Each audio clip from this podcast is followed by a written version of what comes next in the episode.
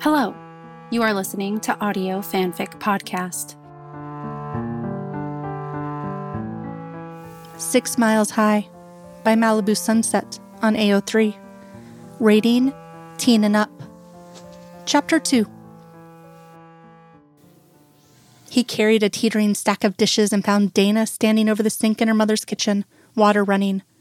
She paused from scraping plates when she heard him come in, the double doors swinging shut with the wine.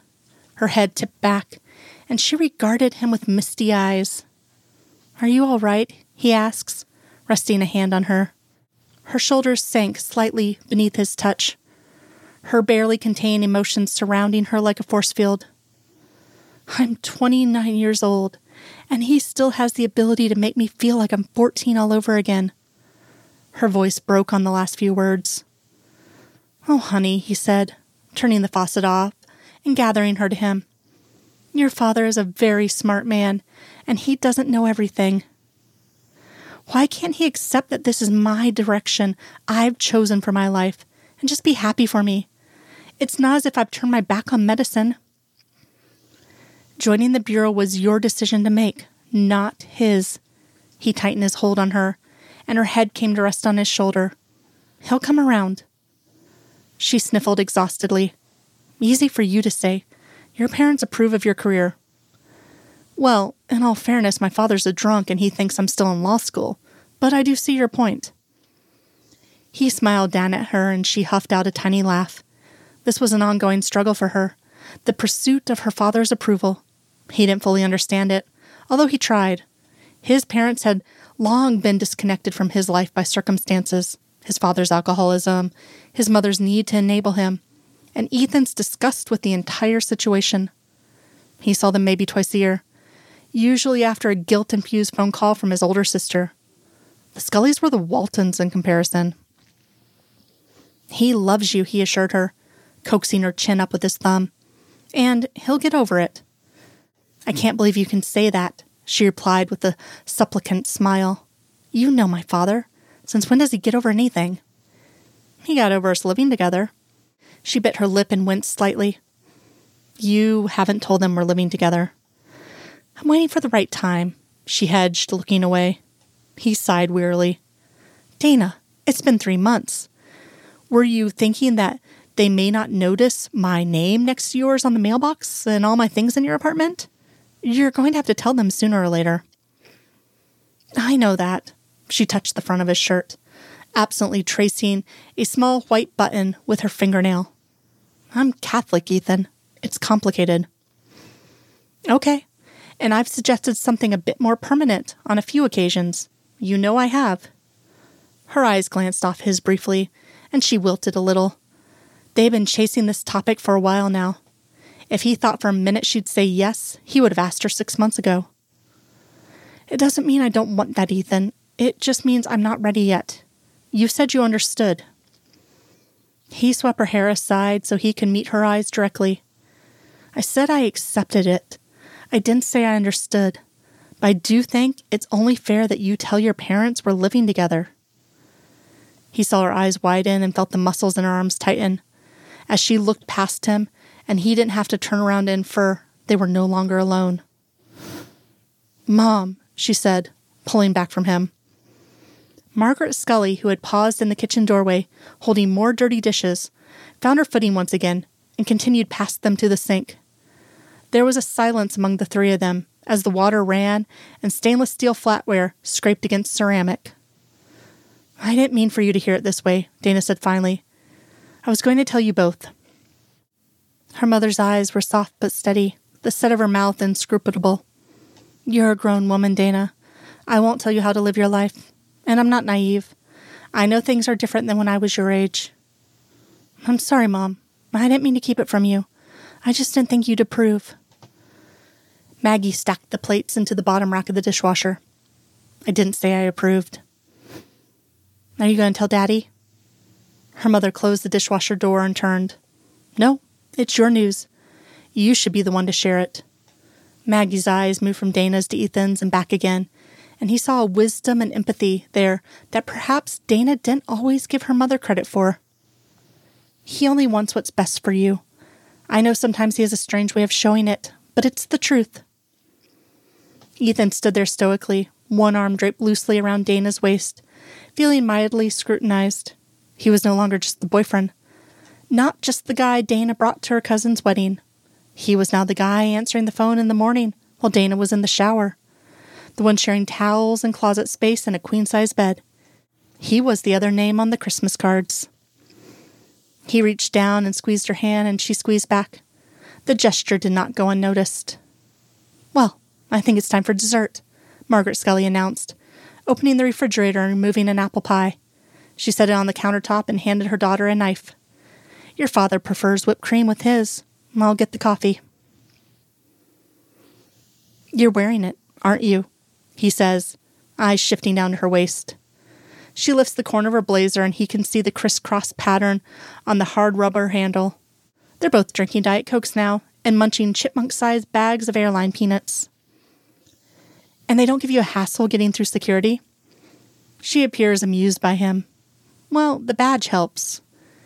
He shakes his head and smiles. You carry it everywhere, like to the grocery store and the movies and the gym? This is my FBI issued weapon. I have a personal one that's smaller, but yes, I'm usually armed. You never used to be when you were off duty. At least not that I recall. I wasn't? She asked thoughtfully. Huh. I guess I don't remember. They play the game of question and answer about the safe, small stuff. It goes on for at least an hour and is surprisingly interesting. His family, her family, his job promotion, places they've traveled, books they've read, which of their favorite old restaurants have closed, if it seems like this past winter was colder than the last. People they knew who are getting married now, others who are divorced, foreign policy, global warming, gun control. Dan and Heather are still married, believe it or not, he says. I'll admit that I wasn't sure it would last. She leans her head back against the headrest. God, I haven't heard those names in a long time. They've got three kids now. I don't think she invited me to their wedding, come to think of it, she admits. He grimaces a little. I was Dan's best man. They got married the summer after we broke up. I think she figured it might be awkward. She manages an aha, tight lipped smile. You didn't miss much. The air conditioning in the catering van broke, and everyone got food poisoning from spoiled chicken cordon bleu. They both laugh. He figures it's as good an opening as any. So, what about you? He raises a curious brow at her. She rubs her hands together, suppressing a shiver, and reaches up to adjust the air vent. Her fitted white blouse is doing a pitiful job of disguising the fact that she's cold, and he's fairly certain she caught his wandering eyes. What about me? Ever take a trip down the aisle? he presses boldly. She shakes her head, not meeting his eyes. No, no, I haven't. You? Nope, he sighs. I think I got about 75% of the way there a couple of years ago. Her brows arch at him. What happened? Before he can answer, she holds up an apologetic hand. I'm sorry. I didn't mean to pry. It's not my place to ask. You didn't. I brought it up. He blows air out of his puffed cheeks, and she sits up a little. Kids, basically, he says with a shrug. I wanted them, she didn't. I had hoped she'd change her mind eventually, but. He lets his thought trail off, unfinished, a perfect metaphor for a lot of things in his life. Ah, she says with sympathy in her eyes. I'm sorry. Eh, I guess it's a good thing we figured it out before we got married. He stays his hands for a moment, allowing the conversation to hang, waiting to see if she'll choose another direction. But she seems comfortable with this one. So are you, uh, seeing anyone? He ventures, thumbing his nose at the elephant sitting in the seat between them. She takes a deep breath and tips her head back, eyes narrowing slightly, as if the answer is just out of reach. Seen anyone? She repeats musingly. Significant other, boyfriend, other half, he prompts, hopefully, if that's what they're calling it these days. After several contemplative moments, she swivels her head to look directly at him. I don't know, she answers matter of factly, with emphasis on each word. He chuckles. You don't know? It certainly isn't the answer he was expecting. She smiles easily at him, those china blues revealing little. It's usually a yes or no question, he says with a perplexed look. I suppose there could be variances. Let's just say it's complicated. Isn't it always? He chuckles in agreement. But what you're saying is that there is someone. Her expression is soft, vulnerable, and when she answers, her voice is low. Yes, there is someone. He nods in reluctant acceptance, feeling suddenly defeated. It's like someone just ripped a band aid off him quickly, and it's taking a minute to register the sting. So, if I asked you to dinner sometime, her smile is kind, and she actually has the grace to look regretful. Ethan. A faint blush appears. I'm sorry. I can't. No, I know, it's okay, he interjects, thinking he can do without hearing the full rejection speech in all its familiar glory. It's just that this is so easy between us. Comfortable, you know. I'm having a hard time remembering exactly where it all went wrong. He glances away. So you see my dilemma. He can feel the heat of her eyes on him. Time passes. Ethan, I'm not the same person I used to be. A lot has changed. I know, he admits quietly. I'm not the same person either. But maybe that's a good thing. Maybe it could be different this time. When he sees the look on her face, he instantly feels pathetic and wishes he hadn't said it. Ethan, I can't. And let me assure you, it has nothing to do with you. The silence sits between them for a moment, but it doesn't feel entirely painful. It's almost expected like the last few pages of a good book that you knew were coming. Are you in love with him? he blurts.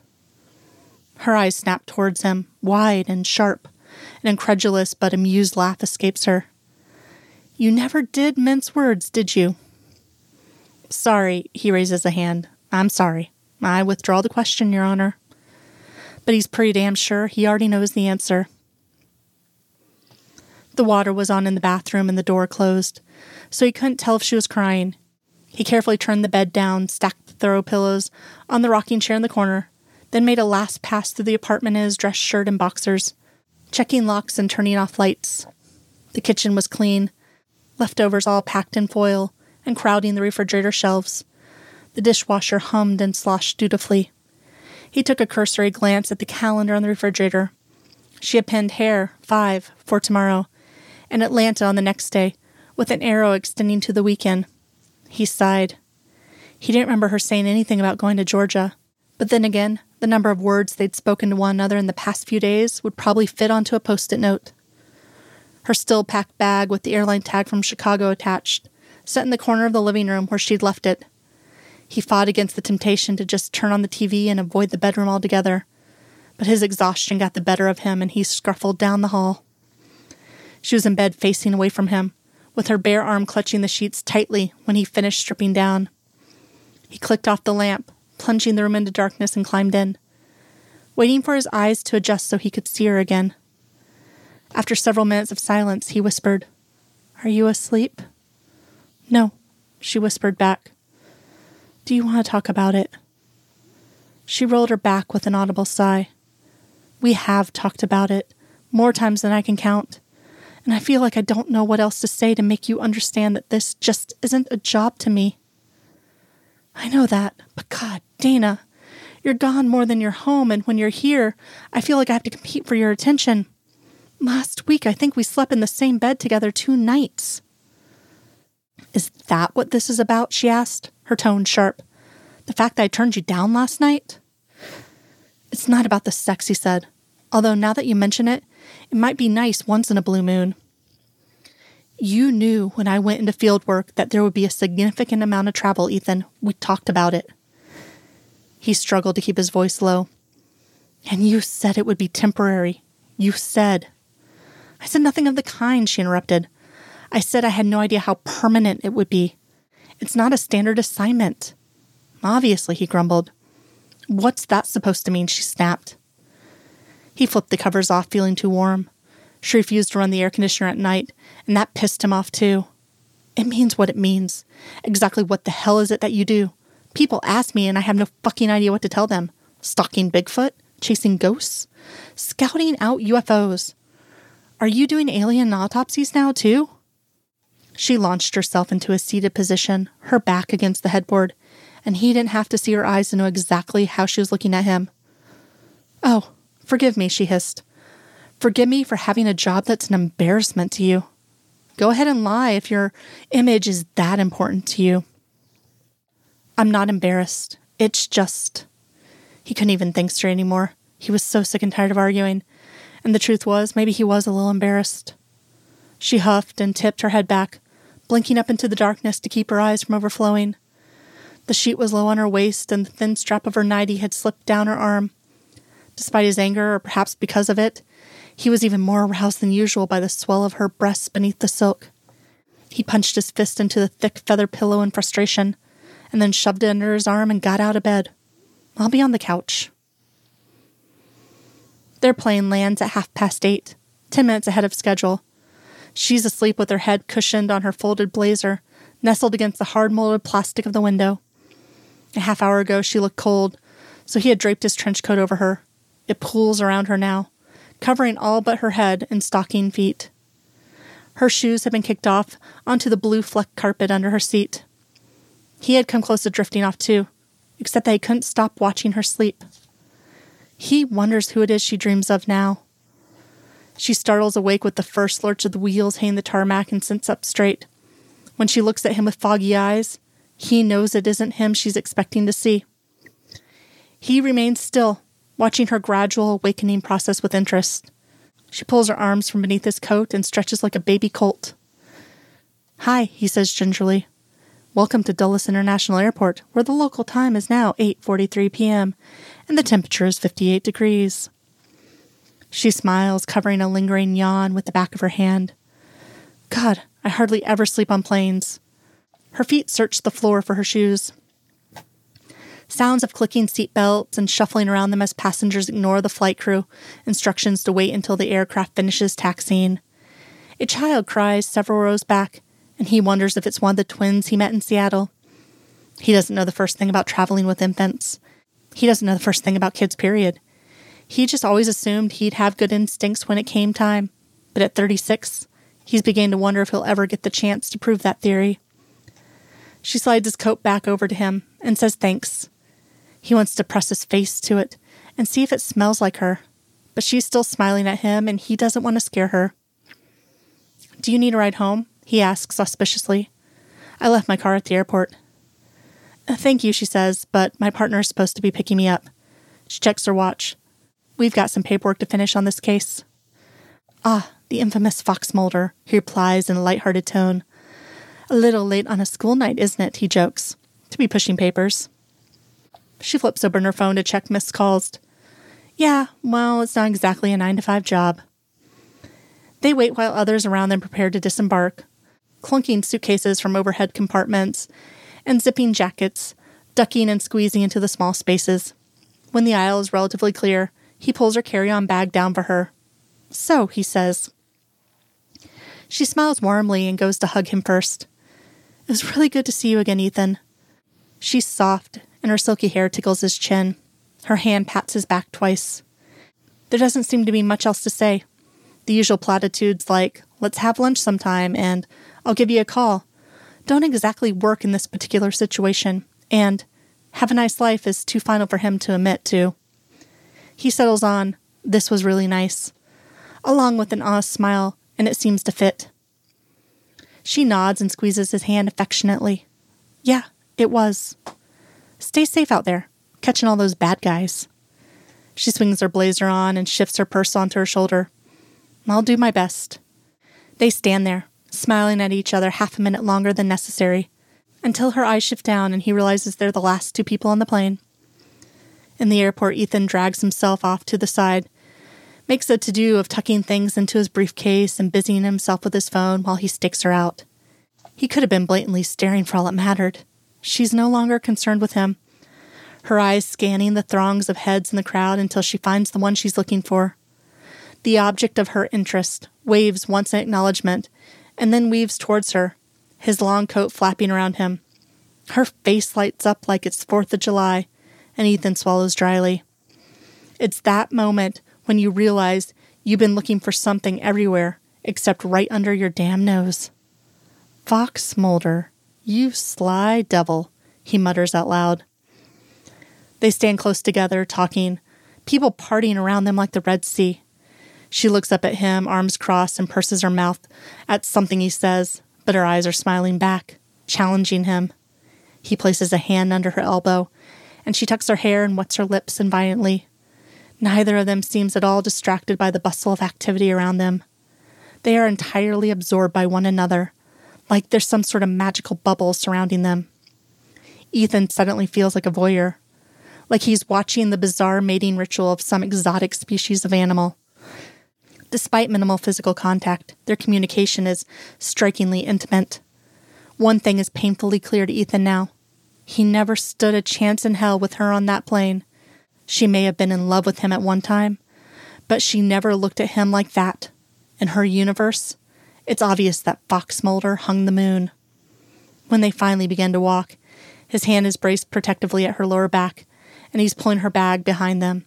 They continue their conversation unbated, and he bends his head down to hers frequently, his cheek brushing her forehead. She's moving her hands and arguing with him about something, and he looks both amused and impressed. In fact, he looks like he'd really prefer to just back her up against the wall and shut her up that way. Yeah, I know, pal. She used to do the same stuff on me, spouting scientific jargon like a verbal blowjob. She never did give any ground on arguments. It's one of the things he loved most about her. The day isn't turning out like Ethan had hoped, not by any stretch of the imagination. But he still wouldn't change it. He's glad he ran into her in a Seattle airport on a rainy Tuesday in April, even if she's hopelessly in love with someone else. Someone tall and intense and complicated and spooky. Maybe relationships like life are supposed to move linearly. Maybe there are really no second chances. Oscar Wilde once said, No man is rich enough to buy back his past. Nothing lasts forever, and that's probably a good thing. Hopefully, he's a better person today than he was seven years ago, and so is she. Still, he'll never forget what she felt like the first time he kissed her, outside her apartment in the pouring rain. On the weekend, he took her to his uncle's cabin, and they watched the sun rise each morning over the Adirondacks, naked and wrapped in blankets. These are the things that he will recall from time to time fossilized memories, snapshots of life's perfect moments. He loses sight of them in the flow of the crowd, their forms merging together, black jackets like floating phantoms. Ethan veers left and makes his way towards ground transportation, disappearing into the night.